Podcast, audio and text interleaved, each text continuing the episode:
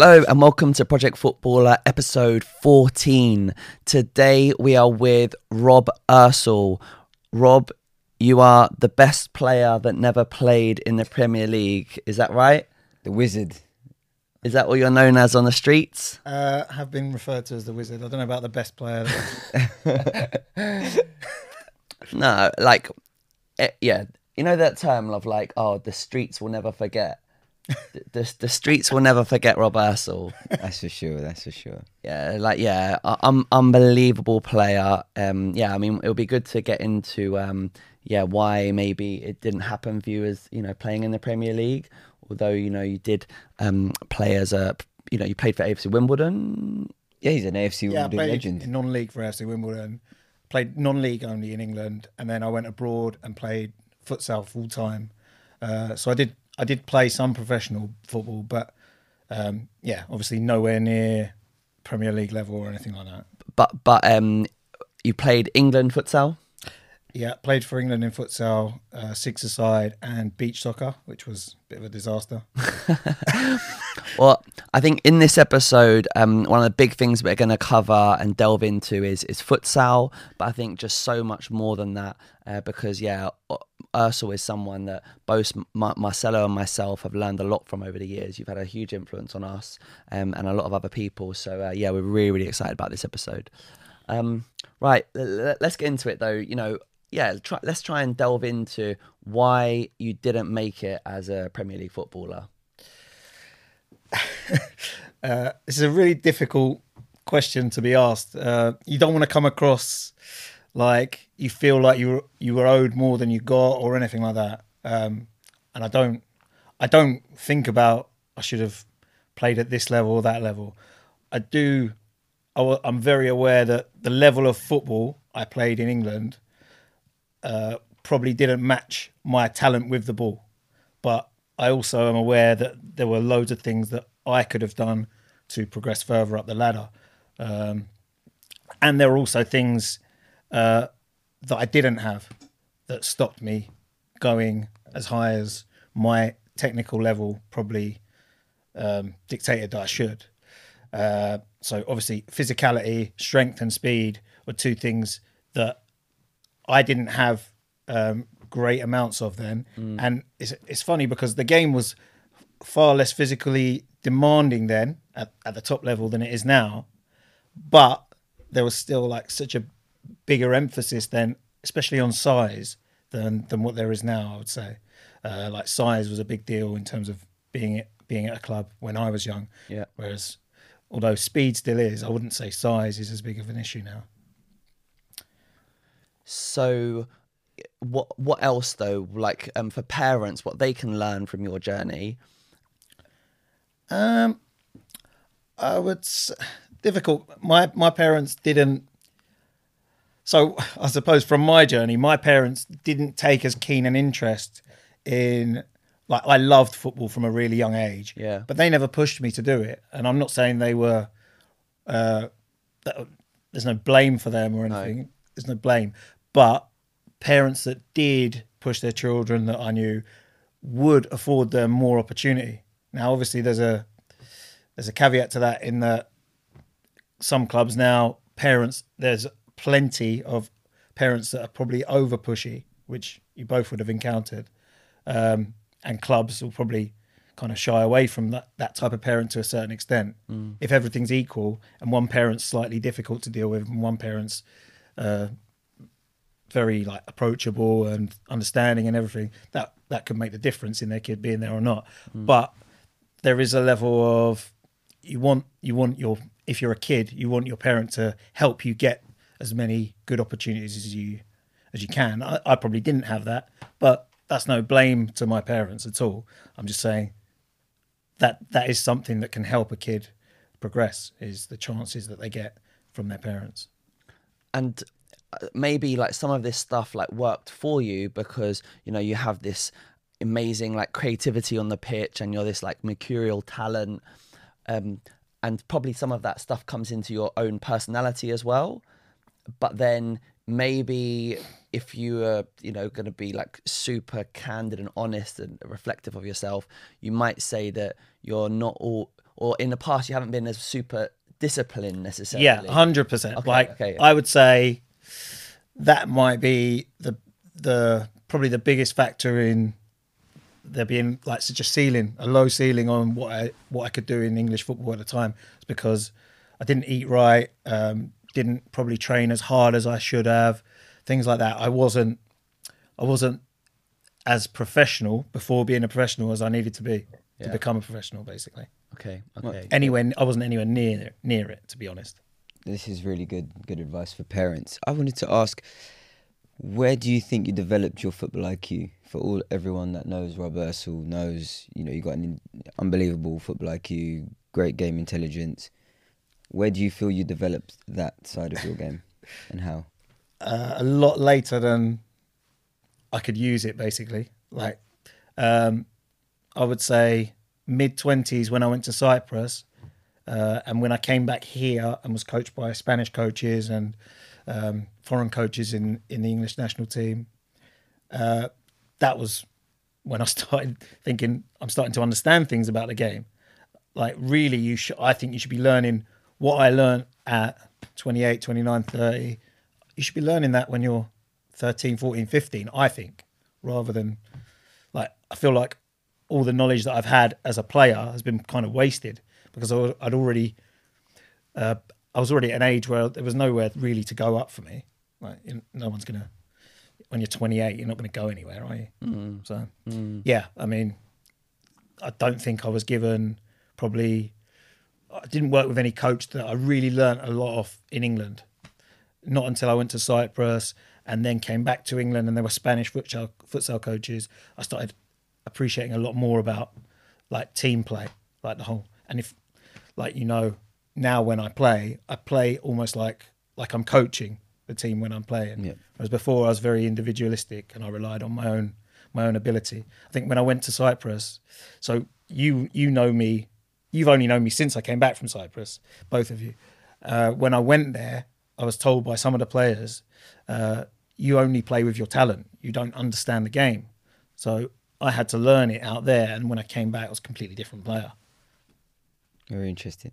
And it's come, you know, in, in the previous podcasts where um, we've questioned where whether the coaching in England is good enough to be able to create these players that you know we've been talking about the the creative players that can control games. Uh, Do you think maybe perhaps that's why you didn't develop it early enough? Yeah, you just said two different types of players there. You said crea- Well, uh, controlling games and creative. yeah, yeah. Completely different things. So England are producing a lot of creative players now. But not the ones Not controlling. controlling game. Okay. They're miles off in terms of um, the Euros, Yeah. as an example. Uh, Italy, England in the semi final. Spain. Uh, sorry, Italy, Spain in the semi final. Italy couldn't touch the ball. They had Jorginho, who's a controlling midfielder, Verratti, really good controlling midfielder, but Spain just ha- have better controlling midfielders. Uh, Spain completely dominated the game, deserved to win. They didn't happen to win. That happens in football. Football, you're the better team and you don't win. The Sunday after was the Italy England game. So Italy have been completely dominated. Everyone's seen it. And then Italy go and completely do the same thing to England. England couldn't maintain possession of the ball, couldn't win it back quickly. And that's because, for me, mostly of a lack of controlling players, which which England have in midfield, I think. We we don't have enough of We have a lack of it. right. We, we're not producing a Verratti, a Jorginho, a Pedri, a Busquets, a Rodri, um, Iniesta, Xavi types, to go back a few years. Well, I want to um, bring it into futsal now because I think there's a lot of like misconceptions around futsal. Um, your journey, um, not necessarily like making it into pro football, took you into futsal. That's right. So, uh, uh, so at Cyprus, that's what you ended up playing. Yeah. Yeah. Yeah. Um, so can you describe to parents that don't know, like, what is futsal? Uh, so futsal, to me, is it's an amazing sport on its own. Like it's really enjoyable to play. But if you're thinking about it, so parents will be thinking about it not as a pathway because there's no real money in football, there's no glory or whatever uh, in futsal. Sorry, um, they'll be thinking of it more as a development tool. Yeah. So how it how does it develop players? I would say it forces them to to act quicker, to think quicker and act quicker, because the ball moves a lot quicker on the um, on the indoor surface. Um, the spaces are smaller, so you're surrounded quicker by by players that are pressing you. It's just it's just it just puts you in situations that like quicker than you than you're forced to in football. And for me, I think Marcelo said the same to me. When you go to play football after you've played futsal, it feels like you've got all day to make your decisions. It becomes really easy to make your decisions in football. So, what age would you advise that parents start getting their child into futsal? I mean, as early as possible, as early as they're happy, they're enjoying playing football. One years old? No, No, no, no. Because this is like on Project Footballer, we are having parents from like one years old, two years old, who are like reaching out to us, and you know, I think we've got to like cater for yeah, what when does like the teaching football almost start? Even like whether they're realizing it or not, but pe- parents are like trying to like work out like, what is my program at two years old, four years old, ten years old. You know, Uh, I think it is getting a lot earlier now, isn't it? Let's say um, when I came back from Cyprus was 2014. So I came and did a bit of coaching for for We Make Footballers with you, yeah, and I would say the youngest kids were like probably five. You might have a four year old. I think that's changed if I'm right. To you will have quite a few four year olds in a class now. Um, so it is naturally going to get a younger age where kids are coming into it as an average, and and that's fine. I think I think that's that's great for them. But um, when you're talking about coaching futsal or whatever, I think that that's probably a couple of years down the line. They can still play futsal when they're four, just like they can play football, but it's more about ball manipulation in those in those first couple of years than Yeah. than any any form of like team decision making or anything like that. that's what I hoped you'd say. but Mas, um, do you want to maybe expand on that a bit? Because obviously you run your We Make Footballers business, um, and and you also, uh, you know, you've won the Futsal FA Cup. Um, Yeah, with Rob. Yeah. yeah, I masterminded it as player Well, manager. gotta take all the credit. Like, give Marcelo some credit. um, no, like Rob said, um, I got I got into playing futsal through Rob, um, and it's from the start. It was very enjoyable. Difficult at times to understand some concepts, but Didn't give you any minutes in that first. I know, I know.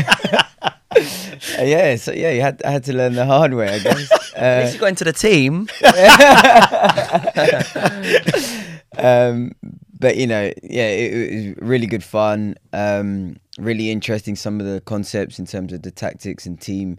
Um, probably learned how to defend properly uh, when playing futsal, how to press uh, with within intensity and and blocking off angles. So yeah, it really helped that side of the game. These weren't things that you learned at Old Isleworthians growing up. It, no, I didn't learn it there. No, no I didn't. I didn't learn at, at my grassroots. It But the next generation of old Isleworthians can surely now. You're, I mean, I mean, actually, we'll stick on this because actually, this could be really relevant for a lot of other grassroots teams out there. But think back to your old Wervins. Think the comparisons of what you're talking about there about cutting off passing lines, learning how to defend properly, all this stuff that you, what you're learning at sort of 26 years old or something. Yeah. But then your education that hopefully you, you wish you'd got at, let's say, Old Isleworthians, think back at under 13s, under 14s, when I was like watching you you guys play at that point. Yeah, it would have been invaluable. Like, but now, You, you were playing in a, a 3 4 3, and I remember you had very, very athletic defenders, athletic top three. Where was where was your coach playing you? I was playing in a centre mid uh, of the in free and midfield, and it was it was honestly just about getting the ball and just kicking it over the defenders and get the really fast strikers, attacking players to get on on the end of it. Really, that was it. So they didn't ask you to, they didn't get the wide players to get our wide, create space into the middle, ask you to drop in and come and receive it. No, it was sort of just left to our own to our own to play our game. Really, we were we were individually good players anyway. But I mean, if we were to have been taught how to play in an actual team, yeah, we I reckon we would have done even even better than than we did. No. and developed really well. No, I remember. Yeah, yeah, you won the Manchester Cup. You won county cups. Like you were a very effective team. But like you, like a lot of people would describe you, Marcelo, um, and and Rob. Like you know, but you're a super talented player. Like everyone would say, oh, why didn't Marcelo make it? You've had people say that to you. Yeah, but I don't know. Ultimately, probably just wasn't good enough, uh, and that's okay. That's what I should have said when you asked me. uh, what what I'm getting into is that like England, and we're going to come into this more as, as well as when I get into this, but um, England has a lack of these controlling midfielders, um, and we still do now. You know, if we look at who we got, like Rice, Henderson, Kalvin Phillips. Not good enough for me. Like nowhere near it. Don't play on the half turn enough. I, I would take Henderson out because he grew up in a more limited like age for English football, and he has shown in the Liverpool team that he can be part of a team that completely dominates like top teams. But I would say like Rice and Phillips are a big part of the reason why England got dominated in against any like top team that they kind of play against. They get dominated for possession. You said to me, uh, Germany had 51% possession. Germany are not particularly possession based team themselves, but they still had slightly more of the ball, even though they're probably in like a really difficult time for their national team at the moment. I know England won the game, and it, it is about winning, but statistics over a, a load of years will show you that the best way to win and sustainable way to win is to have to dominate more of the ball. And there's there's there's never a team you could say maybe Everton last week. They they went into it against Liverpool wanting to not have the ball because they didn't want to lose it in dangerous areas and concede that way. Mm. Okay, but th- there's very rarely a team that goes into a game wanting to have less possession. That's not their aim. Mourinho maybe is like bucks that trend a little bit, but generally you want to have the ball, and the reason you can't get it is because your team's not as good as the other team, mm. and then you're trying to win even though you're not as good as the other team, which is kind of what England are doing at the moment. They're trying to win without being as good as the other teams, rather than trying to build a team that's better than the other teams. I think. and, and we link it back into our culture um, that we've got our grassroots level that we've just described there with like Marcelo and for yourself as well. Um, and then this is probably still happening now, even though it's getting a little bit better. People are still trying to play a bit more sort of football on the ground and Well, play from midfield. That's what football is now. Right? You, People are seeing it with Pep Guardiola doing it in Liverpool every week. not just that. Like when um, I think Brendan Rodgers brought Swansea up, Oh yeah, um, that was it was quite uncommon at the time for teams to pass out the way they did. It's not now. Everyone does that. yeah. That was only ten years ago. Okay, So t- even as recent as ten years ago, it was really uncommon in, in England in the top league for teams to pass like that, and everyone was like calling them Swanselona or whatever. They were saying. like every team does that now, and Yeah. when they don't, like Burnley for example, or someone like that, it, it's an outlier. It stands out, and it, it's really obvious when teams don't do that. So isn't that starting to help midfielders? And aren't we? Shouldn't we start to see now like a lot better English players as a result? We are seeing better players like already, Yeah. but I would say the players that we produce are massively weighted towards 1v1, which it's obvious if you go into an academy, it's obvious that that is going to be what's produced because everyone that they sign, almost everyone, I'd say 90% are signed because they're good 1v1. Like that is what academies in this country are looking for. Uh, and they're they're neglecting probably the most basic things. We brought well, we didn't bring him, but there was a a guy from Spain, uh, Guy. Remember, he came over um, just to study or something. In it. Oh no, because his girlfriend was was moving to England, so he moved with her, and he wanted to play futsal here. So he was contacting some futsal teams. In the end, he signed for us with me and Marcelo, and he was like saying to me, "I, just, I can't believe like what these kids, what these kids are doing. They're like, they want to do all these like unusual turns, like un unrealistic turns and skills and stuff like that. But they don't want to receive and pass the ball. They don't want to learn that at a young age, which is like what you need to know first. And this was not a criticism of what Marcelo is doing because he knows Marcelo and he's playing with him. He knows what how Marcelo thinks about the game. Yeah. This is more a criticism of the culture in England compared to what it is in Spain. Um, we went. Remember, we went to Betis. Yep. My word, we played. So we played Betis first team, who were obviously way too good for us in futsal. But then we played the under 17s as well. Oh dear, it was horrible. Even worse. It was horrible. They beat us three 0 but it was really hard to see the ball. And we Okay. were we were the second best futsal team, men's futsal team in England at the time, Okay. and it was horrible. Honestly, they the the depth of people that underst- understand how to move, how to control, and how to pass in Spain is it's not comparable to England. Really. It's not comparable. It's it's crazy. They were an under 17 second division futsal team. But the FA, so, so the, the academies are only following what the FA say. M- Mars, what did the FA um, advise at this at the younger ages? Yeah, in the foundation phase, it's it's me and my ball, um, being comfortable with the ball in in all situations, and being having that freedom to express themselves and use skills and ways to to solve problems. And it's very much Does that go on for too long? what is it? So it's they say. I think it goes on for too long. Yeah, yeah. Well, when do, when do they start introducing anything resembling? Well, like that's the coaching? foundation phase. So then you're looking at what twelve up. Then it starts to change. I, I think that's harsh. I think under nines, The nines. under nines, they will start to um, be more with like team play. I think, and a little bit of um, tactical work, maybe. But uh, yeah, it's probably pretty loose. It's, it's there's not a huge emphasis on it. I don't think. Oh, the emphasis is is so weighted towards being good one v one. It's crazy. Yeah, Uh, I did a little bit at a development center when I came back from Cyprus, and yeah. like people would like see a kid do a rainbow flick over someone's head. People would say, "Oh, did you see that?" But like, who's ever done a rainbow flick in football? Like, and don't get me wrong, when you see it, wow, that's amazing. That kid did that. But Neymar can do that. He's probably done it twice in his life, like in a professional football match. It's more important, like miles more important, that they understand how to control the ball, how to pass it, how to move, how to scan. These are how you, how Liverpool, how City dominate teams.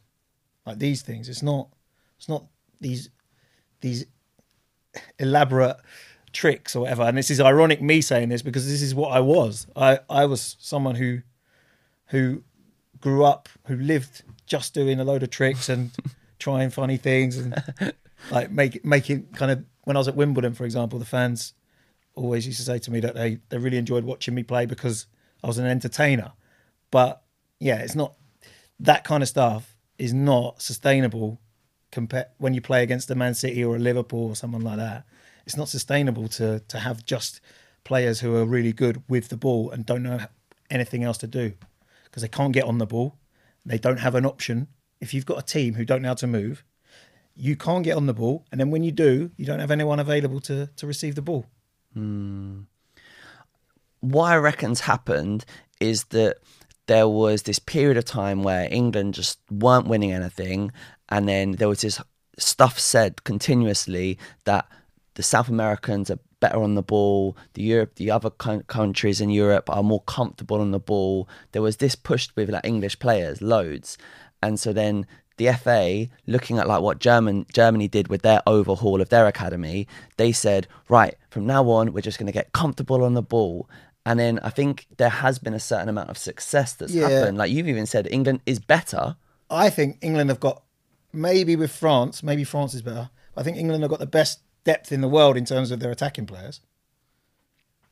Like Sancho, Saka, uh, Grealish, Foden, Kane, Sterling. It's ridiculous. Like I've never seen this in an England team.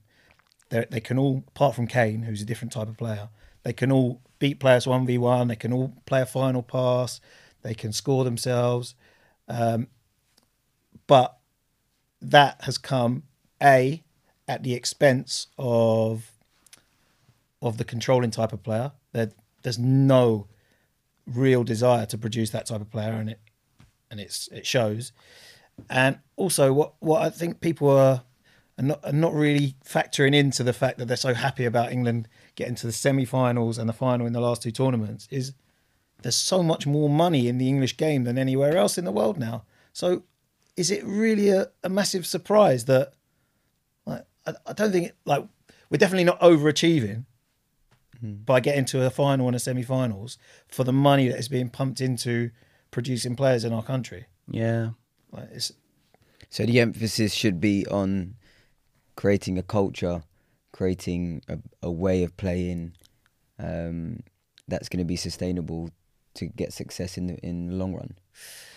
Yeah, I'm not. Yeah, I would.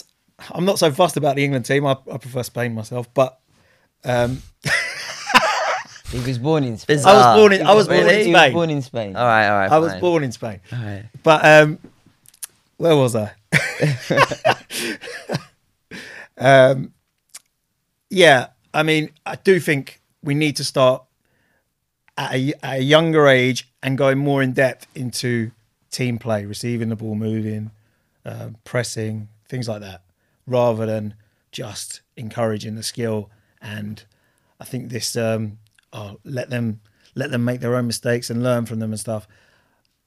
I'm not saying there's no value in that, but I, th- I think it's re- really overplayed. I think it's a little bit because we're not sure how to how to do something different.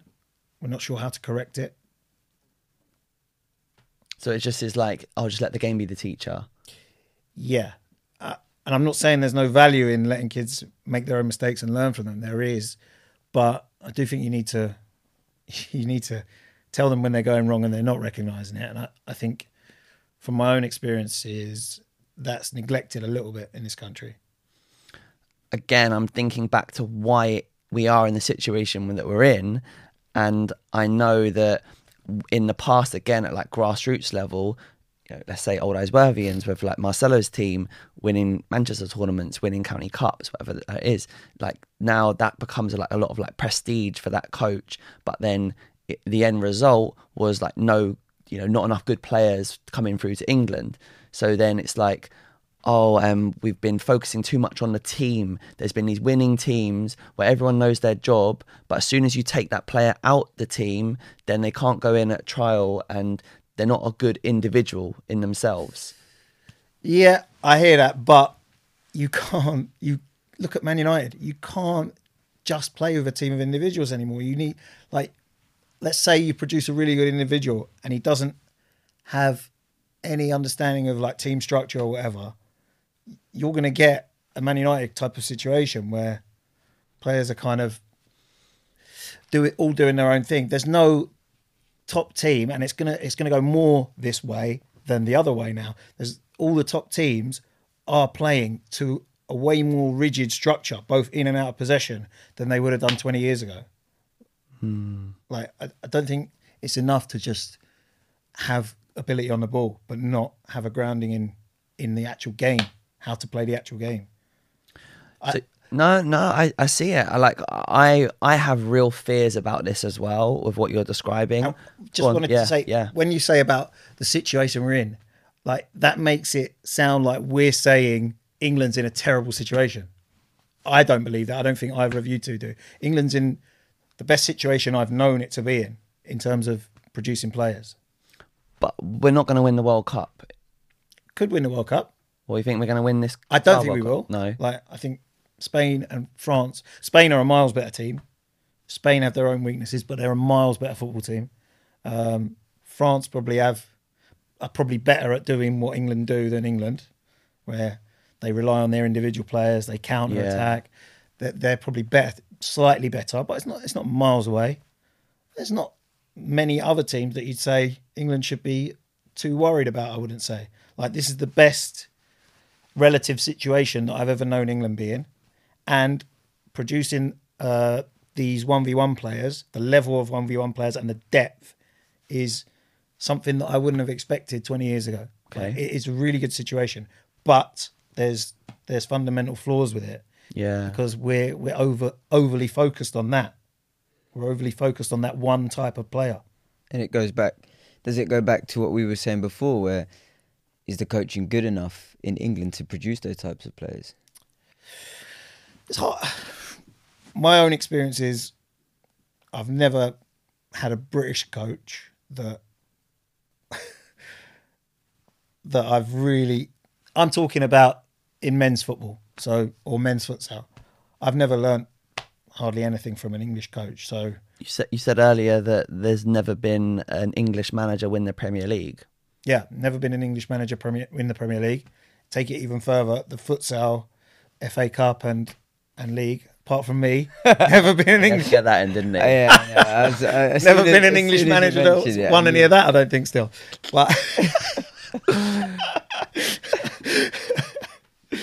but no, I mean, I, I've got on really well with some of my managers in non-league, but I wouldn't say I learned anything technical or tactical from anyone until I played for foreign coaches.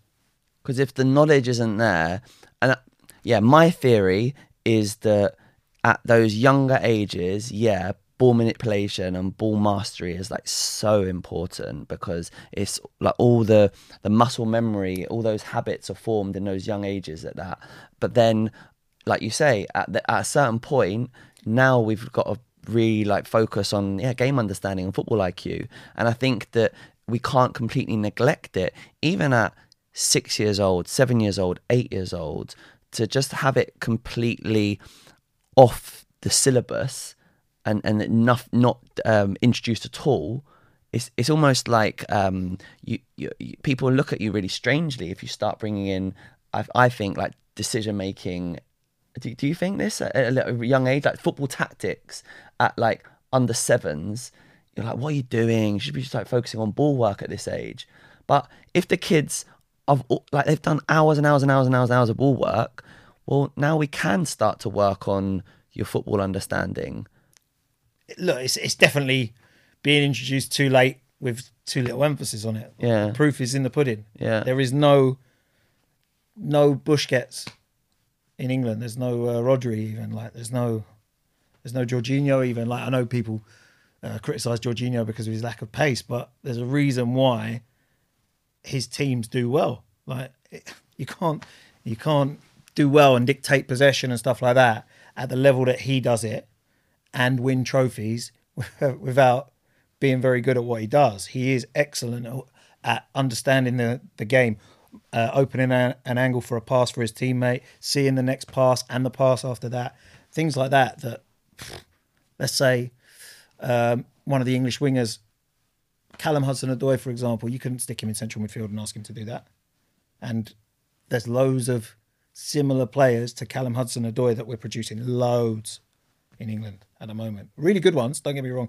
Elise, been unbelievable this season. Really good player. But um, yeah, where where is one English player that understands the, the game from midfield and can control it like Jorginho? There isn't. What about centre backs?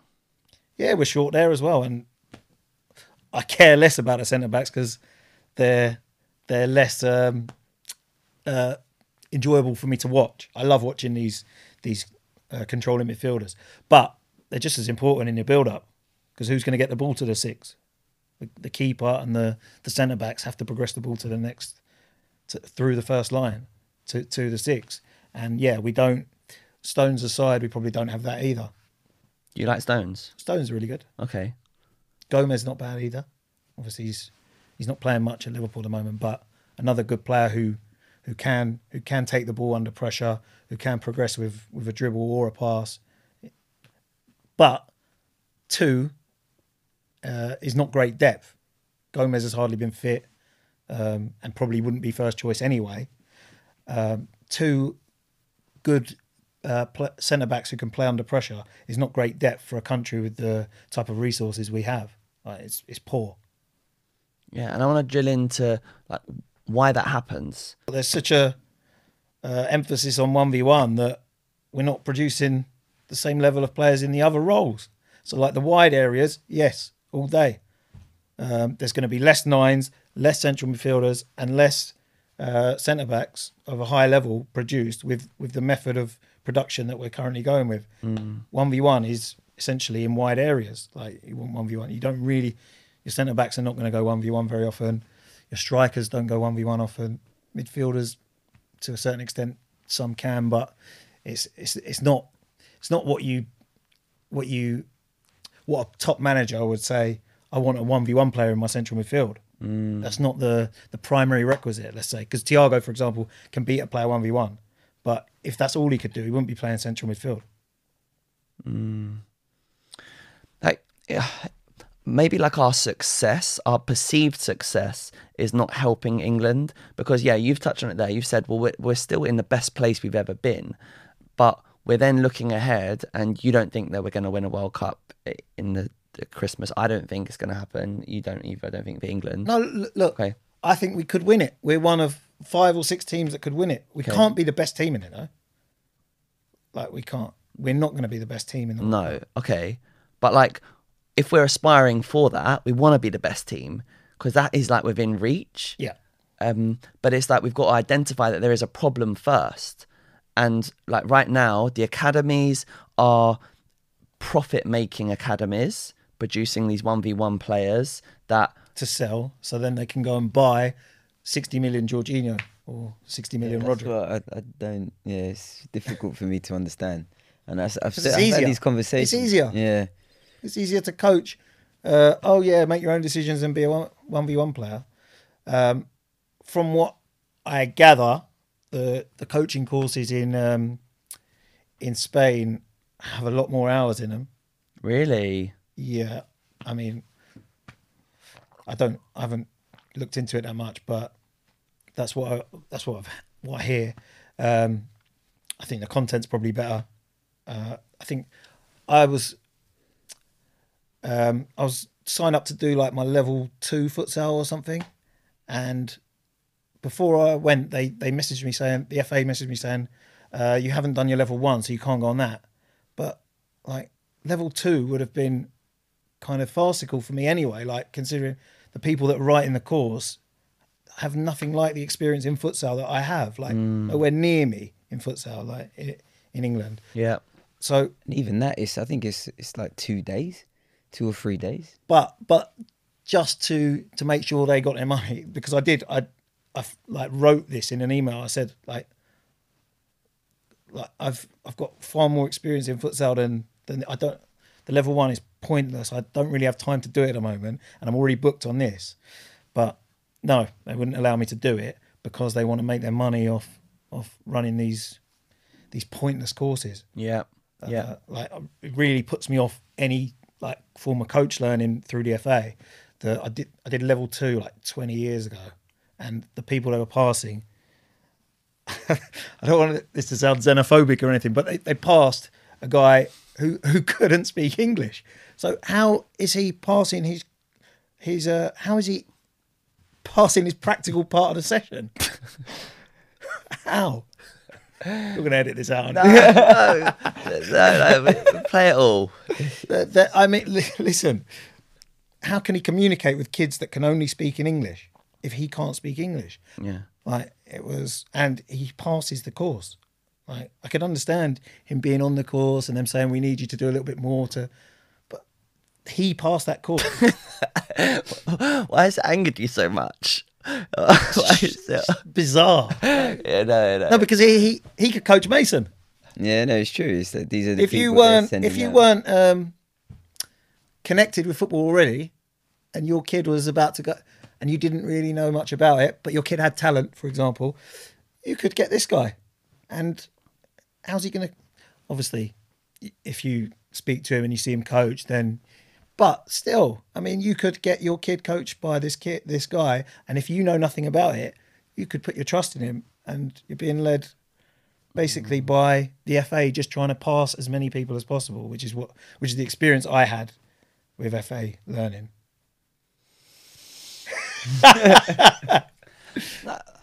Yeah, I think like like I was just sort of saying though, I think that the this perceived success is yeah is like not helping. I don't think we're gonna see change. I think we're gonna go along because academies are their their remit is to make profit.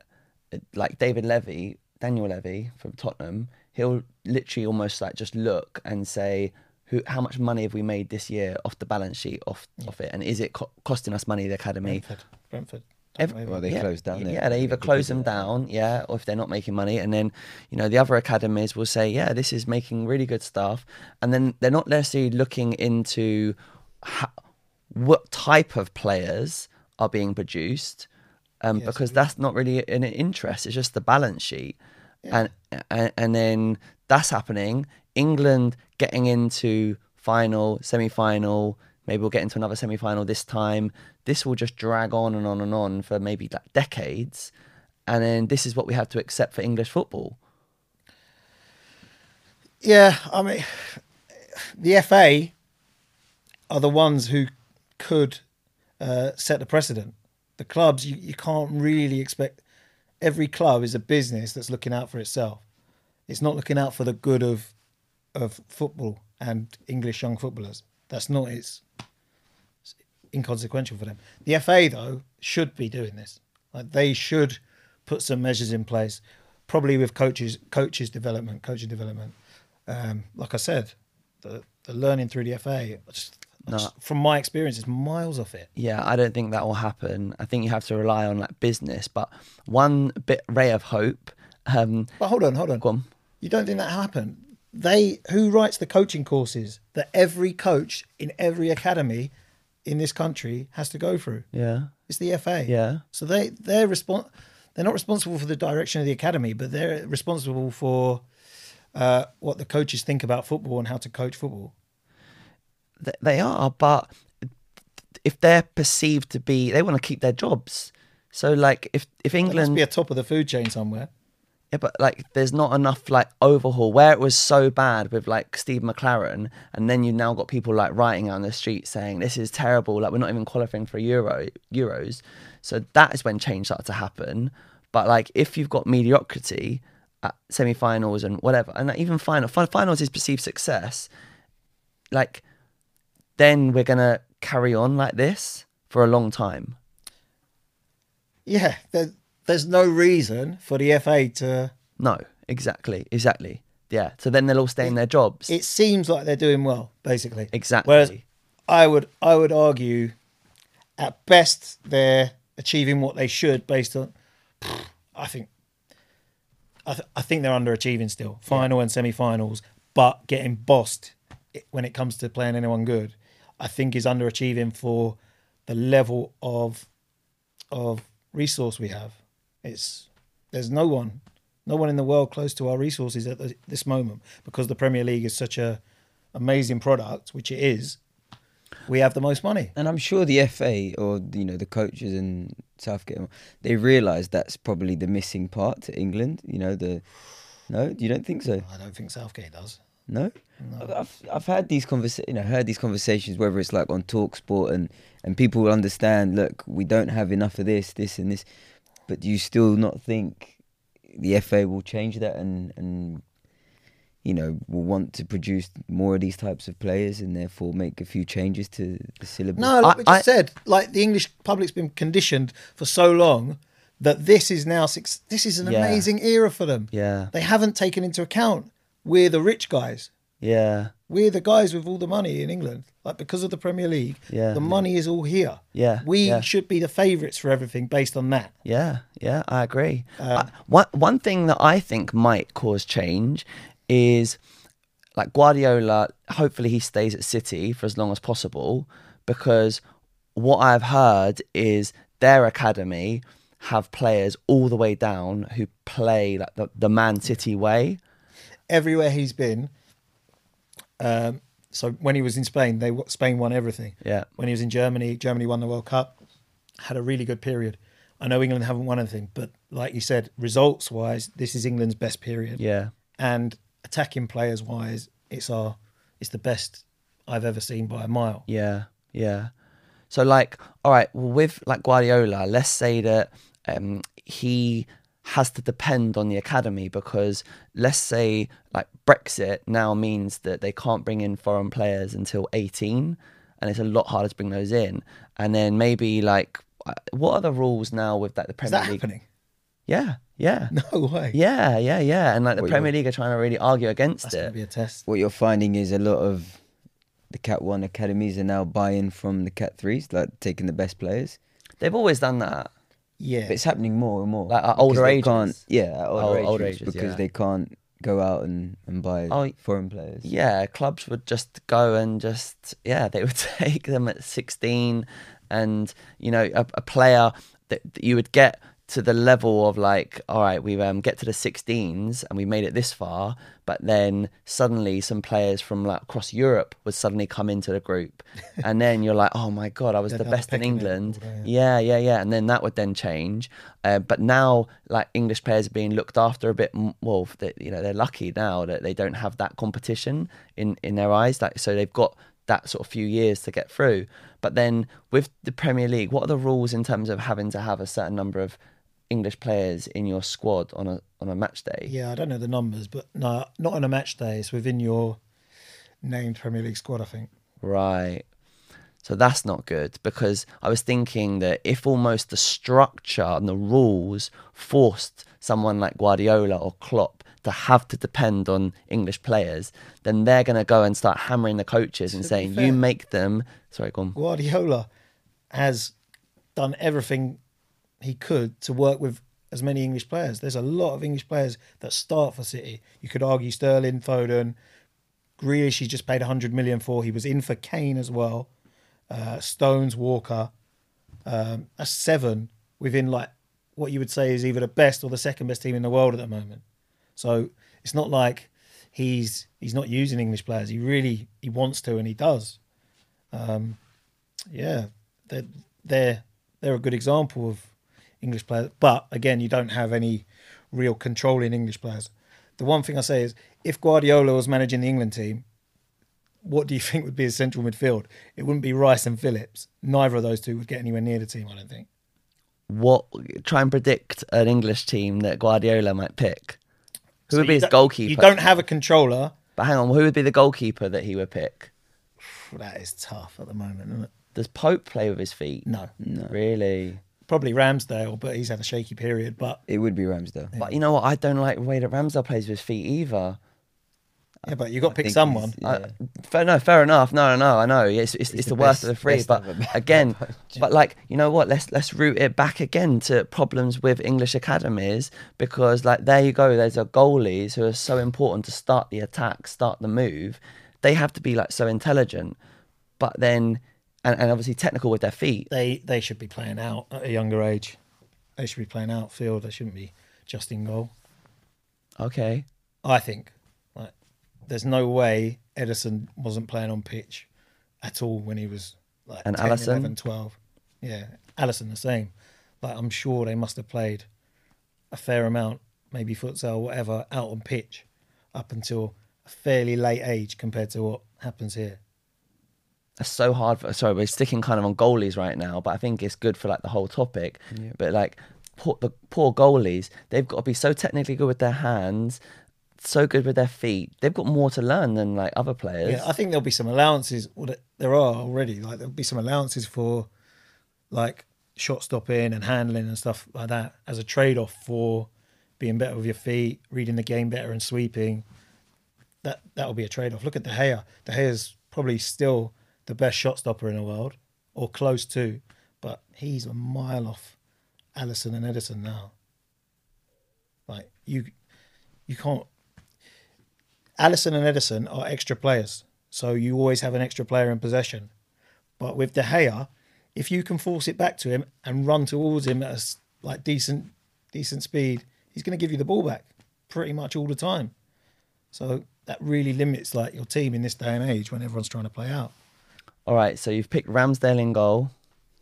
Right back. Trent, Oh, hang on, wait. Are you going to do a back five like Southgate? No. Would Would Guardiola do a five? no, of course he wouldn't. He's never done a five in his life. It's four. Pep, uh, sorry, Pep. Trent, right back. Trent, yeah. Gomez and Stones, two centre backs. Ooh, left back, Chilwell's good. Saka. Saka for me. So so Guardiola would pick Saka. Do you think? I think so. Yeah. Look, Cancelo's a winger. Um, six. You'd have to convert someone. Bellingham, maybe. You lose a lot of what he's really good at, but you'd have to convert someone. Like he he wouldn't be playing Declan Rice, Kalvin Phillips, or or Henderson. Even I love Henderson, but he wouldn't be playing in a Pep team. I don't think. I can't see it. Uh, Because they would just keep losing the ball under pressure. yeah, yeah. Uh, that position's tough. Like you haven't got one. You literally haven't got one that I would say Pep would be comfortable playing in there. Could Mount convert? Could Foden convert? Foden could, but I think that's too much of a waste. He's so good. I would play him, play him as an eight. Okay. Probably Foden and Mount. You've got Bellingham as your six, and then what you've then Foden got. and Mount. Okay. This is going to sound really stupid. and like no, to people that only think about the game from from like the cliches and everything that they hear on TV, it sounds stupid. You just got three attacking midfielders in there, but what would Pep realistically do? Like I, that's what I'm saying. I'm not saying this is the team I pick. It probably wouldn't be far off, but trying to think what he would do with this current crop of English players. He would demand that this team dominates possession against even when they play Spain. How are you going to do that? You can't do it with the guys that are playing there at the moment. So, like Mount and Foden can definitely play as eights. Like Do you like Mount? Mount, yeah, I think is a little bit more hype than than probably should be because he's got um, a lot of the attributes that English people kind of like, like his work rate, and he's quite he's quite he- is he- unassuming, his attitude and stuff like that. Is he a possession based player? Or is he more transition? I think he can. He's good enough to do to, to do either. I think he's good enough. Yeah, Foden. He's already played Foden at eight at times. Foden is an eight, but the reason he's not playing there is because they have De Bruyne and Bernardo there at the moment. Long term, he will be an eight for sure. I think. Uh, and then up front, doesn't really matter, does it? You've got loads of good players up front. Sancho, Kane, Sterling, maybe. That's fascinating to hear that. I'd win the World Cup. Oh. I think there might be some people listening to that or watching that and just going like, "What the hell? Yeah. They they would get overwhelmed. There's no defensive players in there. mad. Saka at left back. it's mad to me because defend, defending is about structure, not not about like whether that person. There are duels. Don't get me wrong. Like you do have to win duels from time to time, but they're so so not nowhere near as frequent as like people would have you believe in England. In the car on the way here, you said that players are not defending one v one as much anymore. Oh, every good team, not even good teams. If you watch any team in the Prem, every defense is about creating like a two v one in your favour, or, or stopping passes, getting to the player who's going to go one v one. There's there's a lot less one v ones. One v ones come about mostly in in transition now, like when the team can't recover their shape. If you're in shape, you're not leaving a, pl- a player who can dribble one v one. Doesn't happen. So do you think kids don't need to really learn how to defend one v one anymore? No, no, they do. Okay. because there will always be 1v1s transition uh, people will start to take them in different areas of the pitch so if you let's say uh, you've got Mo Salah playing really well and you you try to double up on him really early that leaves a space somewhere else where someone is going to be in a 1v1 situation so if he doesn't have to be able to beat me 1v1 for me to have to be able to defend it so you have to be able to defend it so that like one v one is not gonna die. Like it has to. It's such an important part of part of football. It's how you uh, you you break a line with a pass or a dribble. Mm. They're the only two ways you break a line, and it will always be that. What, oh. How do you?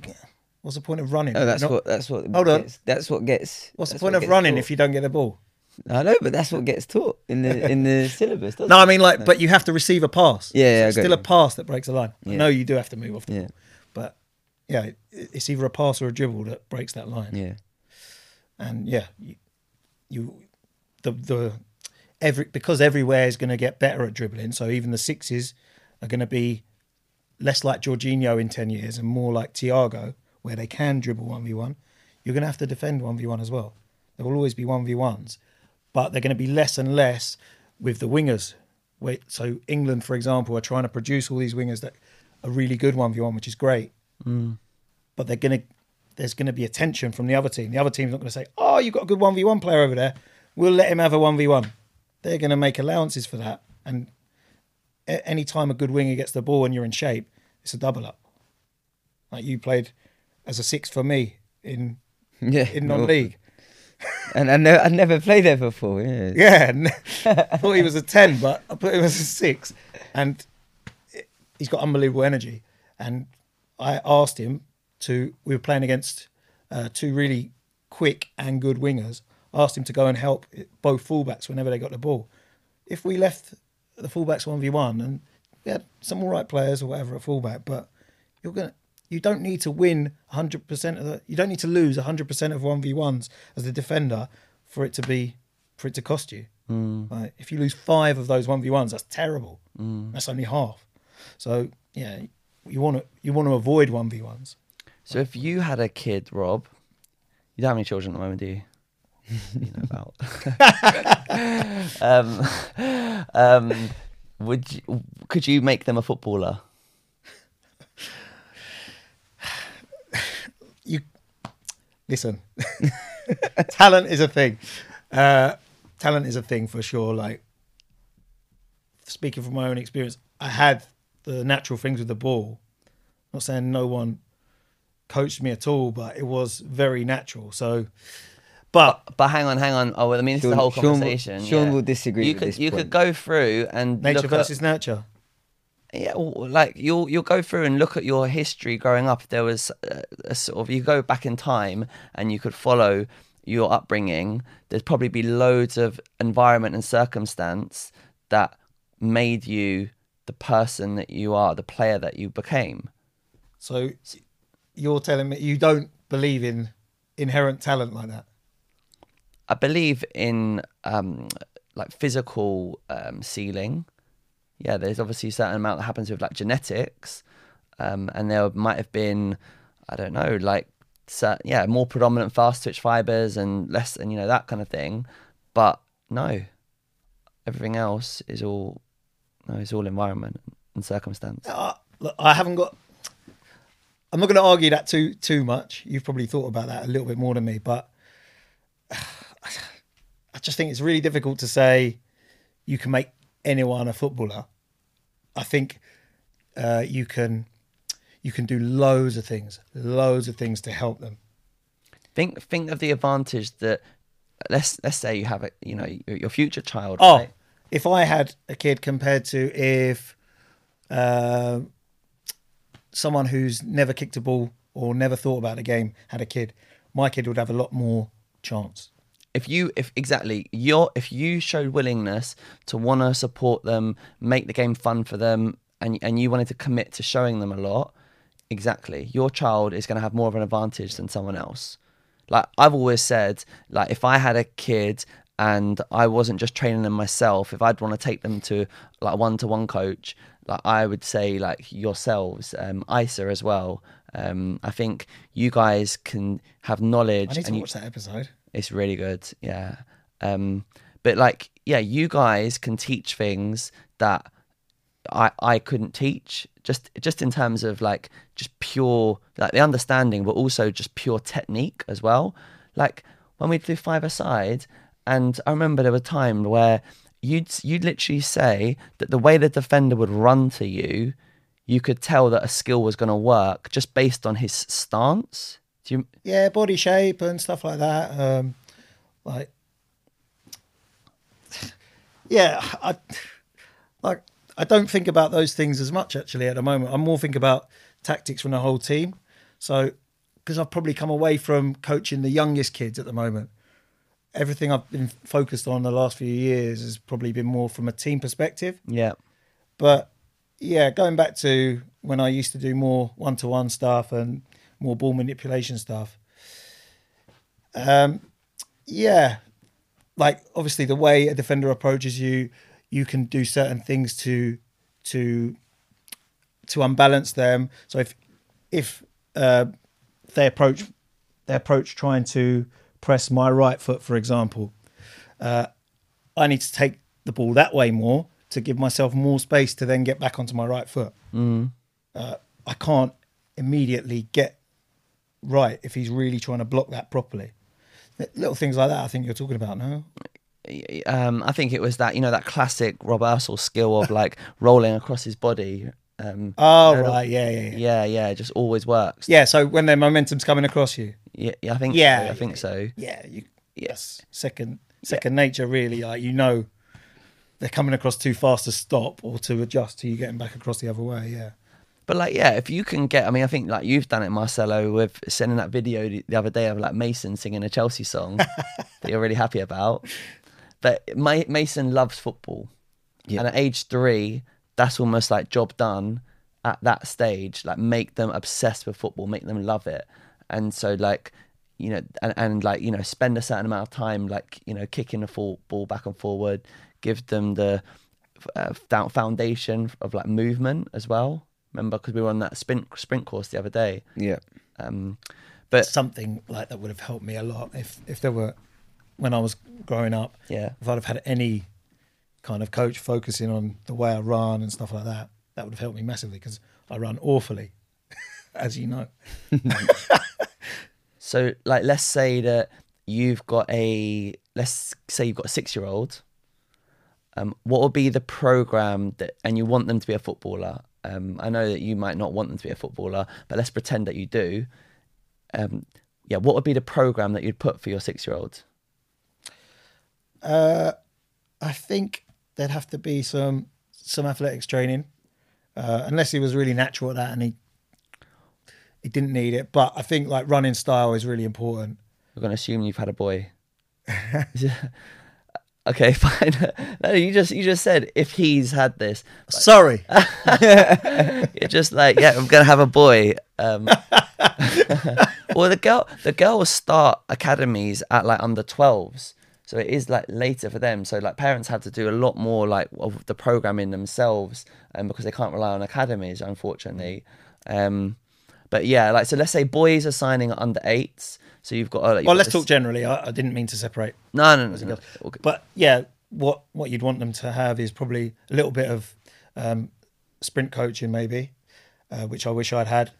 Uh, a load of ball manipulation and technical stuff, but also like I think small group sessions with someone like a Marcelo or something who kind of understands who understands uh, the game from a bit more of a, a holistic perspective rather than just an individual thing, which is I think what a lot of academy coaches even how they view the game is a, is way more individualistic than I think than he thinks about the game, for example, or I do.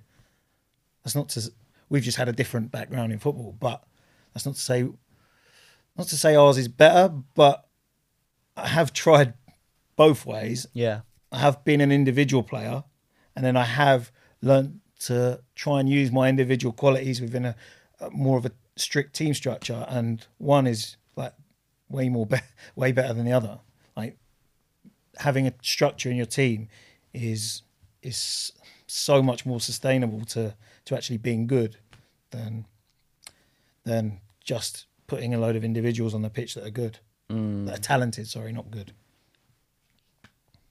The first phase it depends on like where the player is in their journey because i'm thinking about some players who are like maybe like 10 or 11 and they're they're struggling with their football so they do need a lot of like individual work Of course. That but if they're struggling at ten or eleven relative to what what where they think they should be, they probably started late, no? yeah yeah yeah yeah So it's still it's a relevant kind of what age because they could start at any age, couldn't they?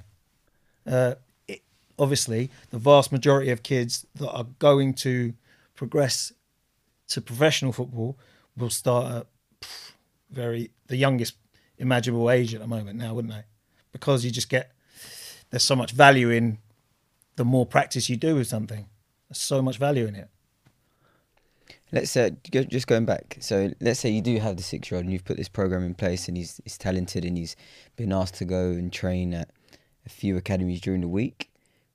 Would you limit it just because you you're wary of what's being taught or what's what he's learning? No, no. Okay. I don't. I don't think there's anything harmful being taught at academies. I just don't think there's enough being taught. Like, there's there's not enough um, thought about decision making for the kids. I'm not saying from from six or seven, but at the same time, don't leave it until they're 12, 13. I'm sure we we um we read in the I think it was the Real Madrid syllabus, wasn't it, where game understanding and tactics was implemented a, a, a lot earlier than in you see, you see viral videos of like teams passing out under eights or whatever teams passing out and scoring amazing like team goals. Yeah. That doesn't just happen by accident. No, It's impossible. no.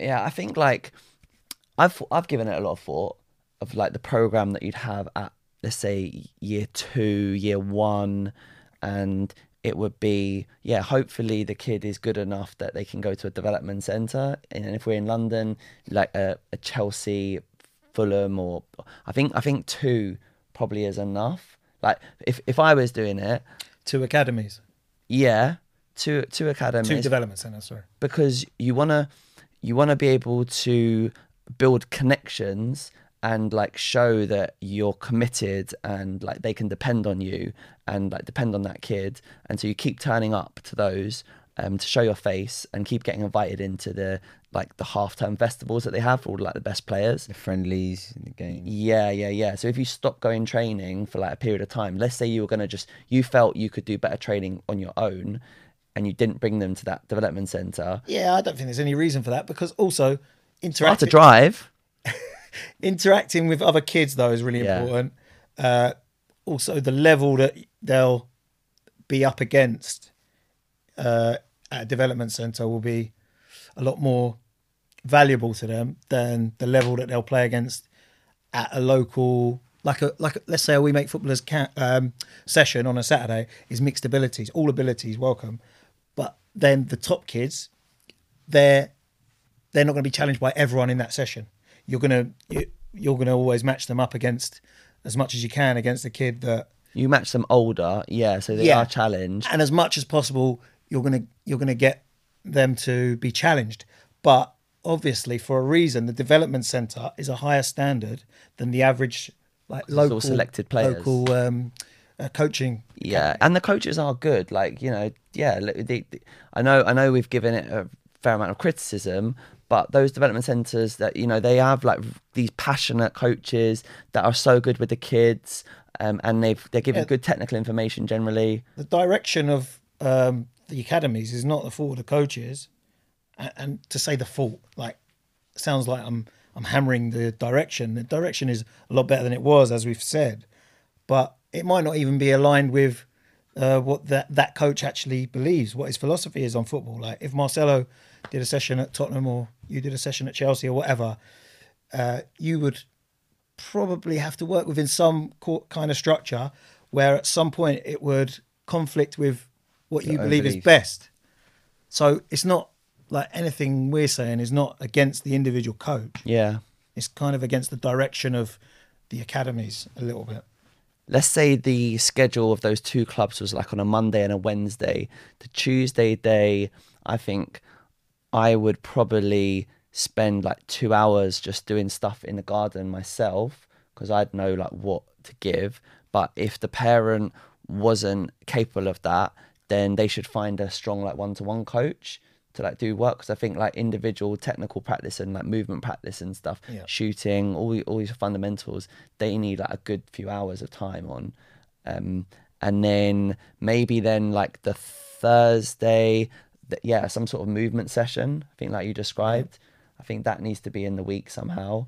Um, Sorry, what age are we talking about again? this is a Six-year-old. six-year-old. Six-year-old, sorry. yeah, and then what what do you think on rest days or doing like other sports?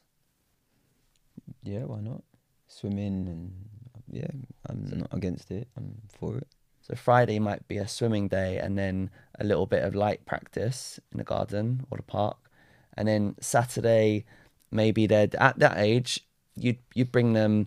Yeah, like they'd be, they'd They'd all be going to some kind of football training in the morning, wouldn't they? At that age. yeah. I'd, Whether you take roots or take them like we make footballers. That would be good. Um, then Sunday match. And then Sunday, yeah, Sunday would be teamwork. Sunday it would be like their little team that you start putting them into. And I'd probably think I'd be the coach. I mean, would you be your kid's Yeah, coach? I'd, I'd definitely be that control freak. But then for a parent that hasn't, um, you know, isn't necessarily like a football coach themselves, then yeah, they've got to go and source out a, like a good coach.